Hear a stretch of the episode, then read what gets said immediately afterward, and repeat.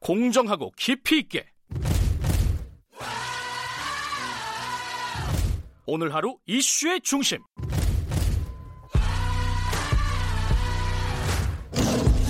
김경래의 최강 시사.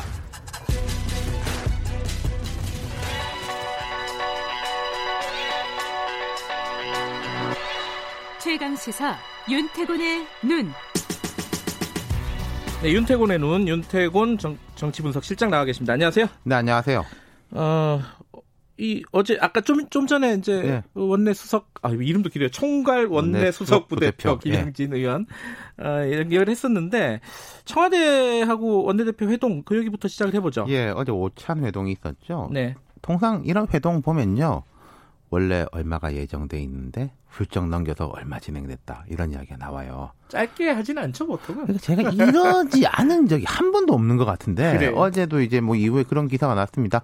당초 1시간 10분 가량 오찬을 겸한 회동을 갖기로 했지만은 대화가 길어지면서 예정 시간보다 두 배가 넘는 2시간 30여 분을 함께했다. 음. 오찬을 마친 후 청와대 경내 산책도 30분 이어졌다. 음. 자 이렇게 보도를 인용한 건데 똑같이 언론들이 이렇게 보도를 했어요. 이건 청와대에 이렇게 알렸다라는 거겠죠? 음, 뭐- 이게, 이게 사실상 등산이었다는 얘기도 네, 뭐 있더라고요. 분위기가 좋았다라는 것이고 이게 본관이 아니라 상춘제에서 진행이 됐는데 예. 상춘제가 그 녹지에 둘러싸인 한옥 건물이에요. 그러니까 음. 본관에 이제 집무실 쪽에서도 보통 식사를 하는데 그쪽이 아니라 상춘제에서 했다. 그 노타의 차림으로 식사를 하고 방금 이제 김경래 앵커가 말한 등산에 버금가는 산책을 한참 했다라는 건 분위기가 좋았다라는 음. 뜻이겠죠. 네, 일단 분위기는 예. 좋았다. 예.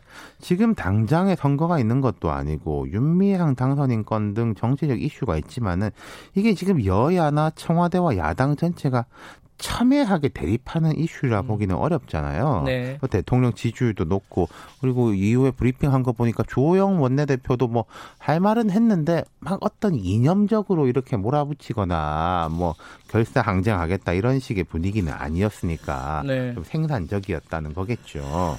어, 오랜만에 요- 항상 여야 얘기를 주로 했었는데 뭐 청와대 얘기 좀 해보죠. 그렇죠. 예. 청와대 선거도 크게 이기고 음. 지지율도 높고 지금 여론조사 기관마다 다르긴 하지만은 통상 최근 문 대통령 지지율 한 60% 이상 나오지 않습니까? 그러니까요.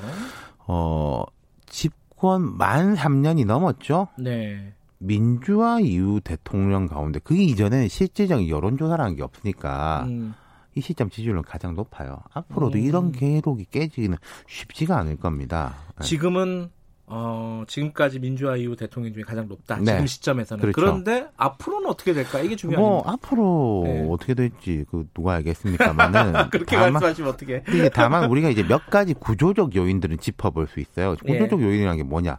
야당이 강하냐?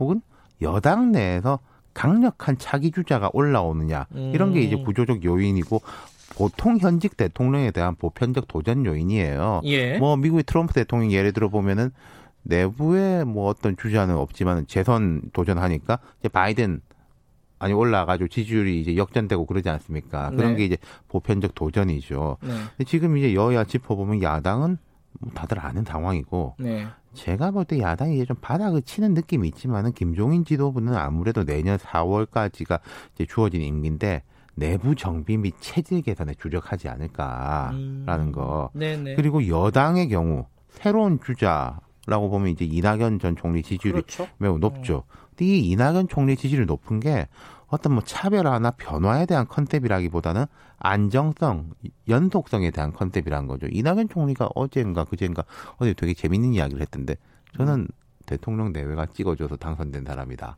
아, 그래, 그런 얘기 했어요? 어, 그 종로구 국회의원이잖아요. 네. 청와대 주소는 종로구예요. 항상 대통령 아, 이제 종로구에서 그- 이제 그 뜻이구나. 예. 아, 이게 뭔가 이제 약간 중의적으로 들리기도 아. 하죠. 어, 어, 뭐, 황교안 대표 찍었을 리는 없으니까, 예. 이제 그런 컨셉. 그러니까 이제, 물론 뭐 음. 계속 이렇게 될지는 모르겠지만은 당분간은 그러할 것이다. 네. 그리고 여당 전당대회 뭐, 이낙연 전 총리 나오는 쪽 가닥 잡았다 이런 이야기 들리는데, 여당 전당대회 이슈도 뭐, 청와대하고 차별하겠다, 뭐, 할 말은 하겠다, 이런 것보다는 좀 호흡을 음. 잘 맞추겠다. 이런 식으로 갈 가능성이 높아 보이잖아요. 아까 말씀하신 보편적인 도전 요인이 있는데 내외부에 그렇죠. 그게 둘 다 별로 없다는 얘기네요. 그렇죠. 현재 예. 상황은 그러하죠. 음. 물론 근데 이건 뭐 일을 못하고 그럼 내 외부에 동시에 올라올 겁니다만 네. 우리가 이제 짚어볼 수 있는 구조적 요인은 그러하다. 음. 다만 앞으로는 그런 바깥의 문제보다는 내부의 실제 문제들이 꽤 있을 거다라는 거예요. 어떤, 어떤 거? 예컨대 예. 자 윤미향 당선인 논란 이 아. 자체가 중요하다기보다 여기에 대한 스탠스를 보면은 자 청와대에서 우리 입장이 없다. 우리를 끌어들이지 말라. 이런 식의 기류잖아요. 뭐 당력이다 이런 거죠 네. 이거는. 근데 음. 앞으로 여러 사안들에 대해서 이런 스탠스를 계속 유지할 수 있을 것이냐. 뭐 음. 이용수 할머니가 대통령하고 행사도 얼마나 많이 했습니까? 음. 그런 부분에 대해서. 그러니까 이제는 뭐 좋은 건 언급하고 불편한 건 언급하지 않고 이게 좀 당한테 떼주고 이러기는 쉽지 않을 거예요, 점점. 왜냐하면은 음. 이제 국민들의 눈높이가 상대평가보다는 절대평가 쪽일 거예요. 절대평가? 네. 그건 무슨 전 뜻이에요? 정부나 야당과의 비교보다는 정부가 아. 일 자체를 잘하느냐 못하느냐 음. 책임성 있게 가느냐 못 가느냐. 자, 음. 지금 코로나19 방역에 대해서는 높은 평가 받고 있는데 앞으로 뭐 예컨대 포스트 코로나 이런. 면에서는 좀 다를 수 있는 거죠. 경제 상황이 예. 어떨지가 또 문제죠. 사실. 그렇죠. 뭐 예를 네. 들어서 뉴딜을 하자. 그 네. 자체는 누가 반대하겠습니까? 좋은 이야기죠. 네. 근데 이런 거예요.